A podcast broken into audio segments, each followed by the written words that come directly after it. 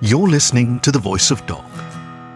I'm Khaki, your faithful fireside companion, and today's story is Nudging the Sky by Utunu. That's at Wild Dog Utunu, a painted wolf who creates games for a living but enjoys world building and writing in his spare time. His published work has appeared in Heat and soon Fang. Please enjoy Nudging the Sky by Utunu. Ia couldn't focus.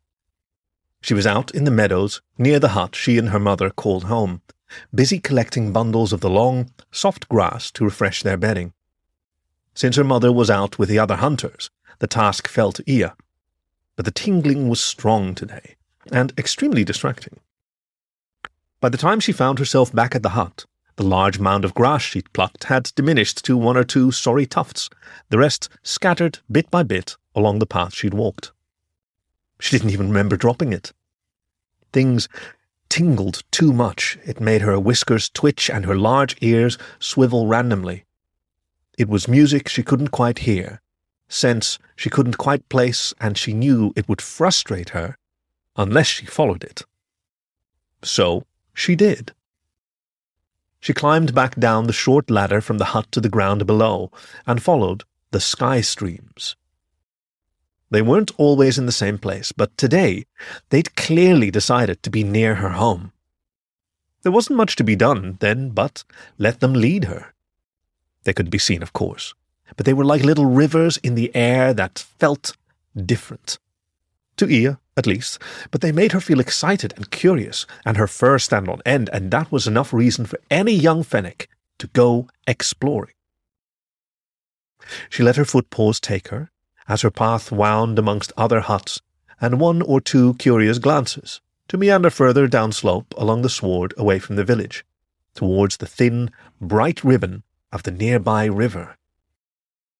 In her head, she hummed along to the music she couldn't quite hear, nudging the sky streams above her as she went, prompting little whirls of wind to follow in her wake.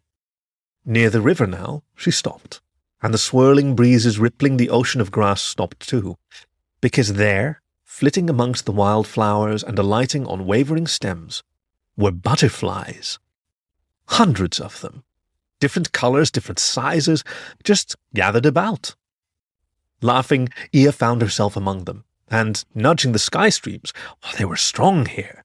She coaxed them to her, feather-like touches as they lit upon her fur. Decorated with butterflies, she beckoned them to follow as she gleefully ran towards the river, and stopped. There was a boy from the village there, crouched at the bank of the river. She had persuaded the remaining butterflies to form multicolored wreaths around her ears, but the sudden appearance of the boy fennec startled her, and the butterflies scattered in all directions.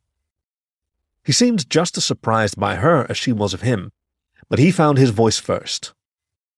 Who are you? She crossed her arms. Ia, master of butterflies. Who are you? Just Hemu, he said. Well, you disturbed my butterflies, just Hemu. The boy smiled. Tell them I'm sorry?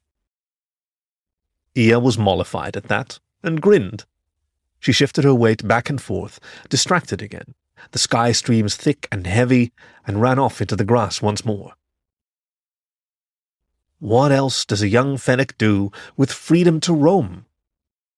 Her mother was frequently out doing things in that strange adult world of hunts, and tribal gatherings, and important discussions, and village doings, and that left Ia with an expanse of grassland to explore, and sky streams to follow. She bumped into Hemu so often she started to wonder at it. And it wasn't always because she found his paw prints in the wet mud by the river and followed them. Paws on hips, she demanded, Why are you always around? She liked the way his ears spoke of his emotions, swivelling and perking and flattening in confusion and abashment. She tried not to giggle. Well, there are plants here. Herbs, that's what I'm looking for. And I get to see you. He said that last bit, looking in every not ear direction. That made her feel odd, but it was a good type of odd, and she nudged some dragonflies with the nearby sky stream so that they'd land on him. His ears stood tall in excitement at that, which made Ia happy. She knelt down at his side. He was busy digging around a seedling in the wet clay of the river bank, his paws and loincloth messy and smeared, and the dragonflies took up an orbit around her. Why? Oh, that's what I do. I learn about herbs, and I find them and take them to grow by my hut where I tend them. Is that what your parents do? Oh, I'm by myself in my hut. My parents joined the spirits many seasons ago. There was a disease. Ia couldn't quite grasp how his ears didn't flatten when he said it, but hers flattened for him. All. He shrugged and got to his feet. Hold out your paws, he said with a grin. Ia did, and he placed a wet clay mess in between them, the tiniest sprout of green within it. You carry that. I have another one. We'll take them back and I'll show you my hut. It was a nice hut, far on the outskirts of the village, and much like Ia's own, with its short stilts to keep it raised above the long grasses beneath. She had seen it before, once or twice, but didn't know who had lived there. She plopped her plant in one of the many empty pots outside at Hemu's direction, wiped the clay off on a combination of her fur and loincloth, then climbed up into the hut. It would have made Ia feel small if it weren't stuffed with various pots filled with all the different greens of growing plants. Her muzzle wrinkled at all the smells. There was the earth in the pots, the grass of Hemu's bed, Hemu himself, and all the spicy, different, sharp, and subtle smells of myriad herbs. So many she wondered how Hemu could even sleep at night. The hut was well lit by a large opening in the sloped side wall, at Ia's curious glance, Hemu demonstrated the flap of hide that he could use to cover it. I leave it open during the day so the plants get sunlight. Sometimes I leave it open at night so I can see the stars. Ia thought that sounded nice. Her mother said it wasn't safe to sleep outside, so she didn't often get to see the night sky slowly turn. Why are all your plants inside? Oh, so I can watch them, and so rabbits or other things won't eat them. What do you do with them all? I give them to Aniki, the healer. In return, he gives me food from the hunts. That made sense. Ia's mother always brought food back from the hunts. She stood there in the middle of Hemu's hut and slowly turned in a circle, squinting when the sun faced her through the opening. I like your hut, Hemu, she declared, and nudged some birds over to land on the edge of the opening so they could sing its praises too. Hemu smiled, and his ears moved in that way that said he was embarrassed, so she took his paw. Let's go find more herbs. Having a co-conspirator made one braver, so Ia and Hemu ranged further afield. Not so far that it wasn't safe, of course, but from time to time they pushed those boundaries, wriggling with mixture of excitement and dread. They followed the river as it left the grasslands and approached the desert, but that felt too far. It also didn't look exciting enough. It was just sand and more sand. So, one day, they tried the other direction. Upstream was the village, that was boring, but beyond that the sward gently sloped uphill until it finally levelled off in a great green field of rustling grasses, waving in the breeze. And in the middle of it, huge stones stood, taller than a dozen fennecs. But that wasn't all. The sky streams had gotten thicker and stronger as they'd made their way to this place, and it was now as if they were rivers roaring with energy, all intersecting near the stones like threads in a weave. Ia, come on! I can smell the sea! cried Hemu. She realized then she had just been standing, knee deep in the tall grass, mesmerized by the ropes of sky streams meandering and twisting. She ran to catch up, Hemu hadn't headed toward the stones. Not yet.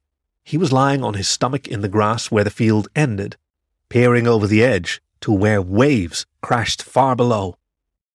She could taste the salt of the sea and, Sky Rivers momentarily forgotten, joined Hemu in looking out over the ocean. That's a long way down, she said nervously. Don't worry, you can just peek over if you want. It worried Ia and the pull of the ocean view was insufficient to keep her there. Instead, she headed towards the immense stones, thrust out of the earth like fingers. So many of the streams ran through them. She nudged at the sky streams, and the winds began to swirl, tracing patterns in the grass. It fluttered in her fur, and she revelled in it, pushing them tighter so they raced in circles around the stones. Amongst them now, she could see how truly massive they were. They were not just blank stones either. Odd glyphs and carvings were scattered over their faces, from where they met the earth to as far up as she could see. And what are you doing? came the voice. A surprised explosion of wind expanded outward from Ea as she let go of the sky streams, rippling the grasses as it went and stirring Hemu's fur where he stood uncertainly, ears back, several paces outside the stones. The walls sputtered and died. Leaning against one of the stones was a grown up. Ea didn't know him, and she didn't like that his ears told her nothing about him. She stared back. Nothing, said Ea. Didn't look like nothing. Ea shrugged. Just playing? The adult glanced over at Hemu, and Hemu's ears somehow got even flatter against his head. I don't often see pups up here. And, well, I think I know why you are. You're Iraha's girl, aren't you? His voice was pleasant enough, but the suddenness of it all still had Ea flustered. She shifted her weight from one paw to the other, then back again. She repeated this a few times, since the new Fennec just stood there and said nothing further. He looked old. Finally, I'm Ea, she said. He grinned at her, and she relaxed. Thought so. Sura, so how long have you been able to do your little trick there, with the wind? She shrugged. A while. You can see the threads weaving through the stones here? Sky streams, Ea stated. Sura laughed, and Ea jumped. That's a great word for them. I see them too, so you're not alone. It's very special that you can see them as well. She decided she would have preferred to be alone in that. They were her sky streams. She glanced back at Hemu, but he still looked like he was trying to be as small as possible. Well, you're a quiet one. I'll leave you two to play. Be careful around the cliff. With that, Sura turned and left, and Ea watched him go. The grass rustled as Hemu moved closer. I found some herbs, he ventured. He couldn't decide whether his ears should still be flat or not. Want to help me carry some? It was just herself and Hemu now, and things felt comfortable again. She nudged the sky streams and giggled at Hemu's expression when the butterfly landed on his nose. He showed her the herbs. There were many, and they collected as much as they could hold before setting out for home. Sura was to be her teacher thereafter, he had discovered. Apparently, the old Fennec had gone to talk to her mother, and after that her mother was adamant that she should learn how to tap the sky streams properly, for they could be dangerous. Ea didn't want a teacher and mentioned as such to everything she could find on the way to meet Hemu. By the third time she finished repeating her complaints to him, Hemu's ears were flattened against his head, and Ea felt bad about that. Her muzzle dipped. I'm sorry, Hemu. I just want to be around you and we can collect herbs. Well, they are only short lessons, right? You can still come play. I suppose, Ea said. The lessons did prove to be relatively short. Sura was a patient teacher, and even Ea's predisposition to recalcitrance was eventually won over. He told of interesting things after all. It was not just butterflies and birds and bugs and breezes, but other things too. The other Fennec there, though, he irritated her. His name was Kenneman. He was bigger than she was, though still a pup, and she didn't like that he used her sky streams too. Kenneman has been studying with me for a few seasons now, Sura said, introducing him. Ea soon found that if she focused on what Sura was teaching, she could almost forget the boy was there. He told of using the sky streams to make rain and storms and deflect blows and push away enemies, but some of that sounded like fighting, and Ea didn't want to learn about that but the other things she did, and she would gleefully reproduce them later for an awestruck Hemu. Animals, plants, the weather, all listened to her when she called, At her lessons, Sura would push at her, asking her to do more and more. But it didn't feel right to Ia. Sometimes it felt like she was bending the sky streams so much that they'd break. It was far more comfortable to just nudge them and watch the spin of wind and whirl of birds, her large ears vibrating with a thrill. He was insistent, though, and when he would express his happy surprise at how easily she managed something new, Ia would feel all warm.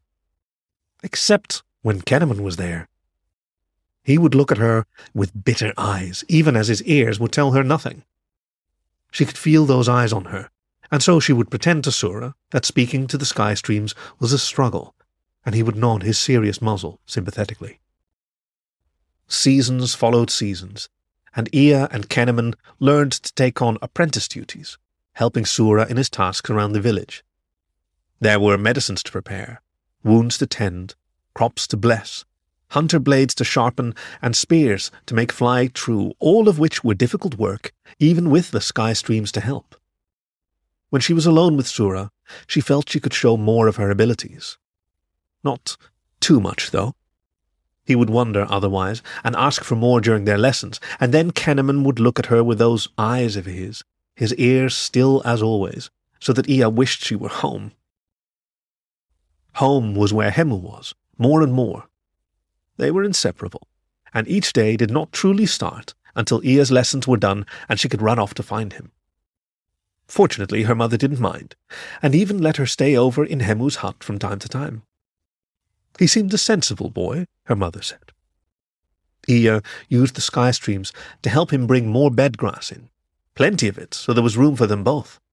And she'd lie there by his side, the smell of the wind and grass and spices and Hemu redolent all around her, and watch the stars turn in nights that felt almost endless. When the time came, she and Hemu had their coming of age ceremony. They were hardly ever apart and were about the same age, so it seemed appropriate to have them on the same day. It took place in the village centre, and both were nervous when the festivities began, for it was noisy and boisterous, and there were many Fennecs Ea only knew by sight from helping Sura. Many Hemu did not know at all, and even grown as he was, he could not help his ears from showing his discomfort. Ea felt sorry for him, and tried to enjoy herself on his behalf.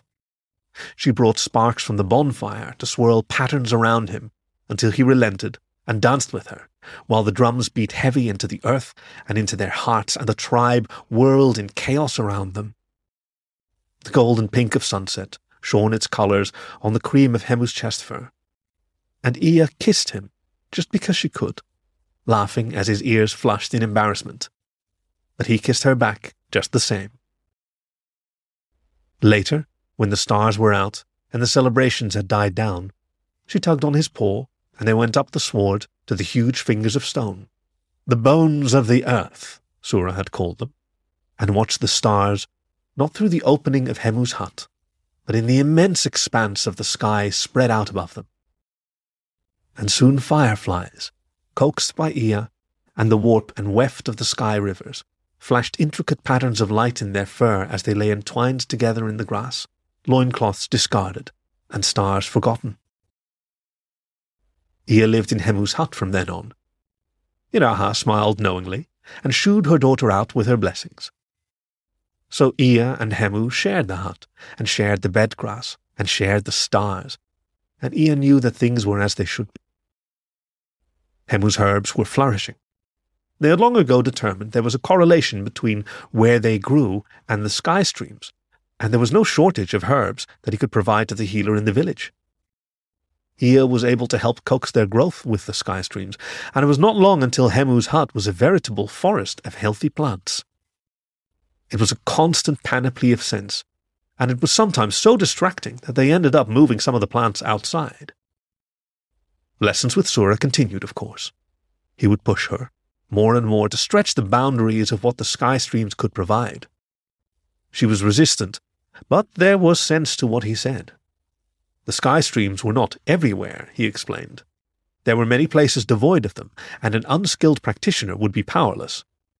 Unless, of course, one brought them along. What? Ea asked. I've tried to show you the importance of bending them to your will, Sura responded, his teacher voice in full force. If you can bend them, force them until they encircle and tie them off a closed thread, then their power will be there for you to tap. It will leak over time, yes, but it will serve you well while traveling where the streams are scarce. Kenneman spoke then. How long do they last? Depends how thick a stream you can bend. A day, perhaps, maybe more if you're strong. It also enables you to power an effect for an extended period, even when the sky streams are sparse or absent. Sura glanced over at Ea then. Your butterflies would follow you across the desert with such a source, sky streams or not, he smiled. It was what truly enabled him to take care of the village, he explained. He could provide the aid as needed, tie it off, and replenish it after time had passed. It would be otherwise impossible to support all those who needed his help, for without it, he would be forced to allow some to suffer, while he addressed one at a time. Ea nodded, but Kenneman was still there, and his silence as he watched her was a heavy thing. So she would practice in private, with only Hemu to witness, and the sky streams seemed more than willing to bend to her will. But she did that for Hemu, and Hemu alone. That winter, Sura died. He was old, and the sky streams were not something that could prevent it. At the rite to celebrate him, Ea called the birds and butterflies to honor him. Kenneman was there too, standing back amongst the others, his eyes glittering with the bonfire's light, and his ears, as always, indicating nothing. Afterwards, he asked her to meet him the next morning up at the bones of the earth. Sura's duties would fall to the two of them, he explained, and it would be best to discuss how to split up the tasks he had left behind. She told Hemu of it, of course. I don't like it, he said, full of nervous energy, his ears going every which way. He worries me, and I know he worries you too. I'll be all right, Ea said. After all, she was stronger than Kenneman. She set off upslope toward the megaliths, leaving Hemu a lonely figure with ears flattened, standing aside the ladder at the hut's entrance. Kenneman was there when she arrived, leaning against one of the stones. He gave her a perfunctory nod, ears still. His scent was dark. I would be shaman, he said simply. If you wish, Ea replied. The standing did not bother her. She would help around the village how she had done with Sura. Let Kenneman have his rank. She had her Hemu. There was little reaction in Kenneman, who paused briefly, then continued. There should be only one shaman. You cannot stay. Kenneman, I have no desire to be shaman. That can be yours. People will not see it as that if you are around. You must leave. No, Ea stated. There was a flash of something Ea hadn't seen before in his expression, and it frightened her. She focused on the streams thick around them, and wove them about her, tying it off, and stood within her barrier. I am sorry then, he replied, and he deftly twisted the sky stream encircling her. She could not tell what he was doing, but almost immediately it did not matter. Her barrier was a different thing now. The streams warped and knotted in ways she couldn't understand. She opened her mouth to speak, and nothing. She battered at the shield around her before realizing that her body was not moving. She willed her paws to strike, but they lay limply at her sides. She reached for the sky streams, but the barrier kept them out, and her in. Horrified, she tried to turn her head to look at Kenneman, but she could not. She just heard his voice, a whisper at her ear, closer now. You should have listened. Ah, well. It is sad that you succumbed to madness up here by the bones and leapt to your death. The village will mourn. He grasped her paw and pulled her to her feet. Her body obeyed as if it had no will of its own, and Kenneman led her away from the standing stones towards the cliff. Hemu's voice called out when she was but a few strides from the ledge. What are you doing? Hemu. Ea's heart leapt. Kenneman's paw clenched hers painfully, but she could do nothing about it. Ah, Hemu. I'm glad you're here. Something's gone terribly wrong. It is as if the sky streams have broken her. She cannot speak or move of her own will. She must have pushed herself too hard. He let a flavour of shock and worry paint his voice, but Ia could tell it for what it was. Hemu was there in an instant, his worried face searching hers, his ears flat against his head. Ia, speak to me! He grasped her paws. She couldn't answer, and it hurt so much.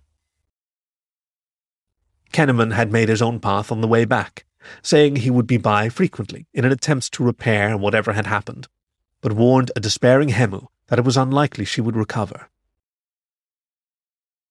Edit, edit, edit. Kenan had made his own path. Okay, I said that right. But even left alone, just her and Hemu, she found herself still locked inside her own mind, no matter how hard she pushed. Hemu led her to the hut and helped her up the ladder to sit on some bed grass, her foot paws dangling over the opening. He was constantly in and out of her field of vision, his face darkened with tear streaks, talking to her and pleading to her, but she could do nothing. At night, he cradled her to him, and she could feel him sobbing against her fur. She couldn't even cry with him. The next day, Kenneman came by, as promised. He made a show of examining her, shaking his head and making tut tut noises, all while carefully reinforcing the tide stream that locked her away. He would be back the next day. He patted Hemu and said he would continue to try as long as it would take, and the miserable Hemu nodded his thanks. And the days passed. Kenneman was true to his word, always making the time to come check on her, and to make sure she would not escape. Ia did not give up. She poked at the stream that held her, trying to discover what he had done. The knots and twists were slippery and would not yield, and even if she were to grip one and tug it, it would tighten the rest. It was almost like trying to repair a pot by holding all the shards in position at once, while it was full of water. The moon turned, and turned once more. Hemu was thinner now, his misery manifest.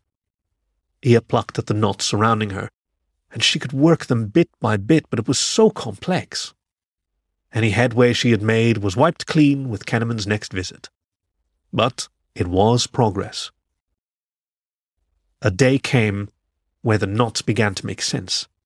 They started to wiggle free, even as Hemu helped her walk to the river to watch the sunrise. He spoke to her, as he always did, a stream of words and pleas to make him feel he was doing something on the off chance she was still there. Don't worry, Ia.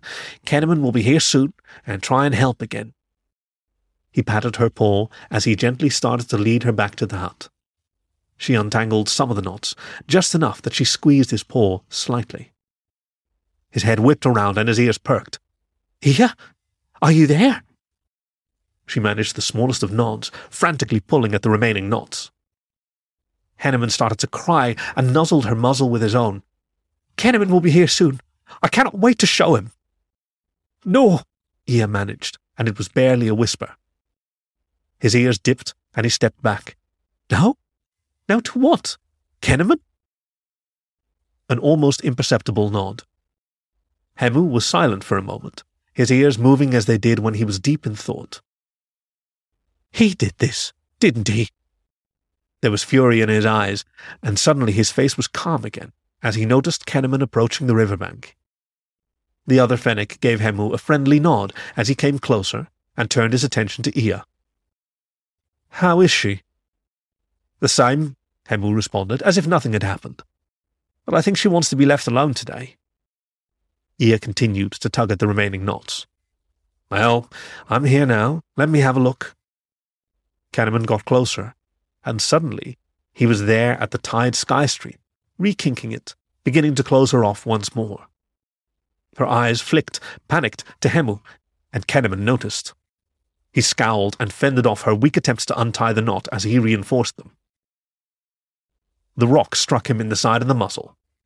Hemu crouched, picking up another, as Kenneman's murderous gaze focused on him. The sky streams flexed, and Hemu was flung into the shallows, his head forced below the water into the mud beneath. He kicked desperately as Kenneman's power held him there. The knots held still, but Ia could brush the sky streams outside. It was enough. The banks of the river were home to myriad flying insects, and at her nudging they swiftly coalesced around Kenneman's form. He swatted at them, but more and more crowded him until he started to panic, flailing at them as they bit and swarmed. Hemu struggled to his feet, coughing up water, and Ia summoned all she could through the tiny connection she had, pushing the wind at Kenneman in one sharp burst. He fell, his head hitting rock with a crunch. The river's currents tinged with red. Hemu stood by her side as the elders listened, and when it came his turn, he spoke of what he had seen and what he had done. Between them, it was enough, and no blame was assigned to them for what had occurred. The decision of the elders was that Kenneman's body was to be taken to the desert to let the sand cover his bones, for he did not deserve a pyre. Ia did not go. Hemu did, though, and accompanied the hunters far into the sands. The winds there would eat away at Kenneman's remains, and he would be lost. It was late when they returned. Hemu found her at their hut, sitting outside amongst the grass and myriad pots of herbs. He took her paw, and together they walked past the village, up the gentle slope to the stones that stretched to the sky as the stars began to prick the night above. For now now it was Ia's and Hemu's time, and they lay there amongst the grass, the bones of the earth towering above. Pressed to her, panting and exhilarated, he swore he'd never be apart from her again. Ia held him close as her firefly swooped and swirled. Hemu was all she needed. This was Nudging the Sky by Utunu read for you by Khaki, your faithful fireside companion. You can find more stories on the web at thevoice.dog or find the show wherever you get your podcasts. Thank you for listening to The Voice of Dog.